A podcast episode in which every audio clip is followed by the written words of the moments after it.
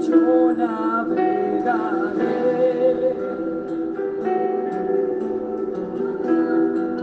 en el océano de tu espíritu.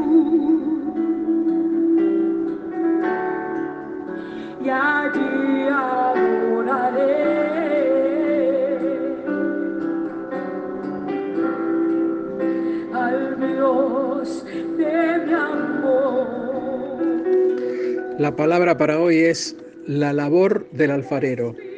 Hoy veremos cómo el Señor en su infinito amor y misericordia lleva adelante una labor de restauración en vidas quebrantadas por el pecado.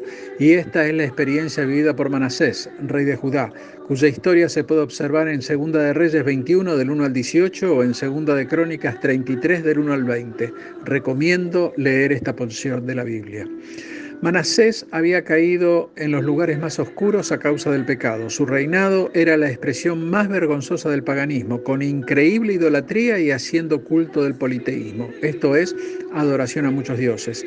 La inmoralidad estaba al orden del día y si nosotros trajéramos esto para aquí lo podemos llamar hechicería, brujería, magia, sortilegio, encantamiento, conjuros, adivinaciones, pero lo más terrible de Manasés es que llegó a practicar sacrificio de sangre y no solo de animales, sino también de niños. Ante estas circunstancias, el dictamen de Dios fue que Manasés había superado todos los límites de la maldad e hizo que su paciencia llegara a un punto final, ¿eh? sometiendo al monarca y al pueblo al ejército de los asirios. Es así como Manasés fue puesto prisionero, lo engrillaron y con cadenas fue llevado a Babilonia. Aquí podemos observar que Manasés no solo estaba preso de los asirios, sino que también estaba atado por el mismísimo demonio. De cualquier manera, nosotros debemos ser sinceros con nosotros mismos y esto no es muy diferente a nuestras vidas antes de haber entregado nuestra existencia en las manos de nuestro Señor Jesucristo. Y así estaba Manasés, insisto, un calco de muchos de nosotros en otro tiempo, hundida, subida en el lodo más cenagoso y sometido a un control diabólico extremo, cuando de repente se hace presente el incomprensible amor de Dios y su infinita misericordia, y entonces el milagro de la restauración divina aparece. Pero debemos tener en cuenta que para que esto pueda pasar debe existir un arrepentimiento genuino por los actos del pasado. Y veamos los pasos a seguir para esta restauración. Lo siguió Manasés y espero que lo mismo pase con nosotros. Primero, restauración de la voz de Dios. El primer paso es restaurar la, voz de Dios en nosotros. Debemos saber en qué momento dejamos de oír su voz. Es indispensable conocer qué nos apartó de Él y en qué momento dejamos de obedecerlo. Debemos volver nuestros pasos y comenzar a oír la voz de Dios. El segundo es la restauración de la oración. ¿eh? El segundo paso en el proceso es la restauración de la oración. Debemos humillarnos ante la presencia del Señor y rendirnos ante Él, ya que la oración es nuestro modo de comunicarnos con Dios, de pedir, de agradecer por lo que hizo, hace y hará en nuestras vidas.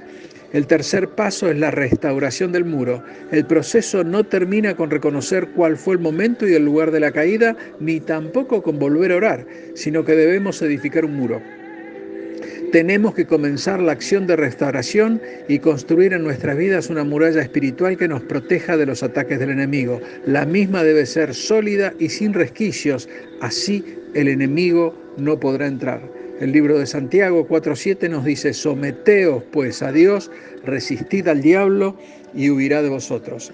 La mejor forma de edificar un muro es llenarse de la presencia del Espíritu Santo en forma diaria. El diablo nada puede hacer a un creyente lleno del Espíritu Santo. Luego de esto viene la restauración del altar y este es un trabajo diario que solo nosotros podemos hacer. No será Dios el que lo haga por nosotros. ¿eh?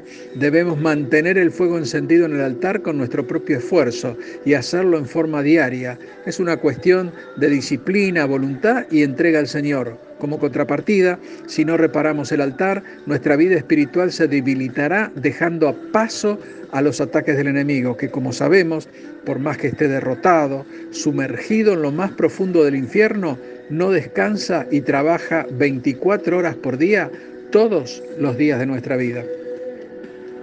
El quinto paso es la restauración de la alabanza y la adoración. Estas son claves en este proceso. No solo tienen el fin de reconocer a Dios, agradecerle y glorificarle, sino que modifican sustancialmente nuestra forma de enfrentarnos a la vida. La alabanza y la adoración nos llenan de esperanza, de seguridad y de gozo. ¿Por qué? Porque sabemos que el Dios Todopoderoso está obrando junto a nosotros y entonces es Él el que nos mostrará cómo mantenernos por el buen camino, por un camino sano, alegre, feliz y damos gracias a Dios. Porque en los momentos de penurias Él es quien nos levanta, quien nos apoya, quien nos hace ir por un sendero que será de victoria en victoria por supuesto, en el nombre poderoso de Jesús.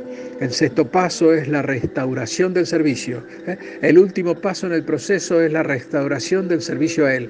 Y esto no es una cuestión de sentir o de tener ganas, ¿eh? sino que tiene que ser una necesidad que brote desde dentro nuestro. No debemos estar preocupados por los ataques de Satanás, sabemos que vendrán.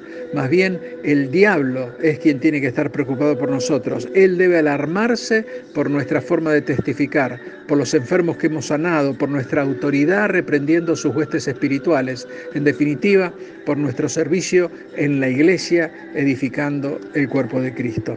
Esta historia nos ilustra sobre la forma en que Dios, en su infinita misericordia, moldea los cántaros de barro es decir, nosotros.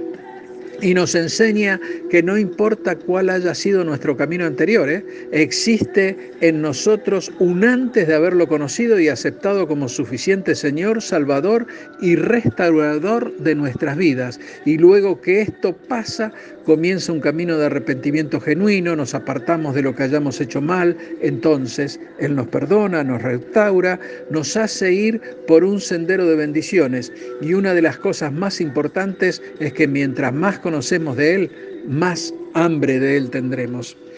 Para concluir, debemos saber que es necesario tener una comunión con Dios, caminar con Él tanto de día como de noche y por sobre todo respetar algunos aspectos, a saber, presentarnos cada mañana ante Él con el corazón arrepentido por nuestras ofensas, quebrado en su máxima expresión, solicitarle que lo analice, que lo escudriñe y que busque en su profundidad y que aparte lo vil de lo precioso, arrojándolo primero y que llene ese lugar con el Espíritu Santo.